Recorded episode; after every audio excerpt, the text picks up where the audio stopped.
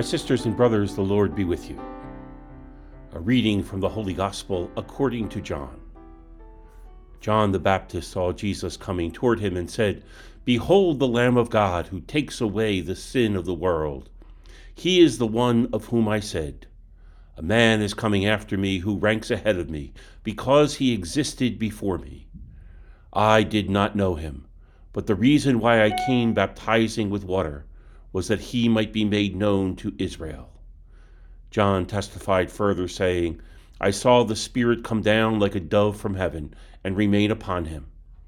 I did not know him, but the one who sent me to baptize with water told me, On whomever you see the Spirit come down and remain, he is the one who will baptize with the Holy Spirit. Now I have seen and testified that he is the Son of God the gospel of the Lord. I find it hard to miss that in that passage that Deacon Vinny just read, we hear of John the Baptist pointing out Jesus as the Lamb of God, as the Son of God, as the one he has been uh, proclaiming is to come. And yet, twice in that very short passage, John confesses to us, I did not know him. Somehow or another, when Jesus appeared at the Jordan and encountered John the Baptist, he was different. He was not what John was expecting. John had an idea from his pro- that we hear from his prophecy before this passage that he was expecting a mighty judge come to restore Israel to righteousness. And apparently, what John encountered when Jesus appeared was someone who didn't look the part that John had preconceived for Jesus. Now, John had prepared his whole life. He was steeped in the prophet Isaiah and the other prophets. He was empowered by God's grace to give witness to the one who is to come.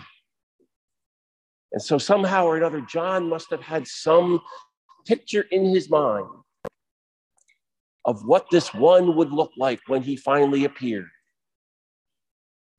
And he confesses that at first, I did not recognize him.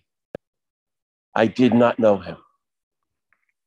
Maybe it's because Jesus was so indistinguishable from the rest of us because he had joined us so completely in human nature that there was nothing particularly distinctive about him in a crowd of other human beings. Perhaps he wasn't mighty and powerful and large and strong and glorious enough. Perhaps his voice didn't boom with judgment as John might have expected. Perhaps there was no great triumphal entry on chariots of fire. Instead, what John encountered was someone who looked just like all the rest of us. But it was the Spirit of God, the one who had called John the Baptist from before he was born. The Spirit of God who made it clear to John that Jesus, this one who apparently didn't look the part at all, was indeed the Lamb of God, the one who is to come, the chosen and anointed one, the Son of God who would restore Israel and all nations to the reign of God. And John had to pay attention and then point out to the rest of us he's the one we've been waiting for. And I'm as surprised as you are that he is the one we've been waiting for. But there he is. Let us follow him. Let us listen to him. Let us allow him to bring about the salvation he has come to bring into the world. And I get concerned that if John could have been had such, if John could have had such difficulty recognizing the one he had spent his whole lifetime waiting for, longing for, seeking and, and, and, and proclaiming.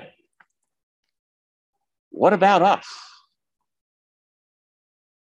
How easy might it be for us to miss him?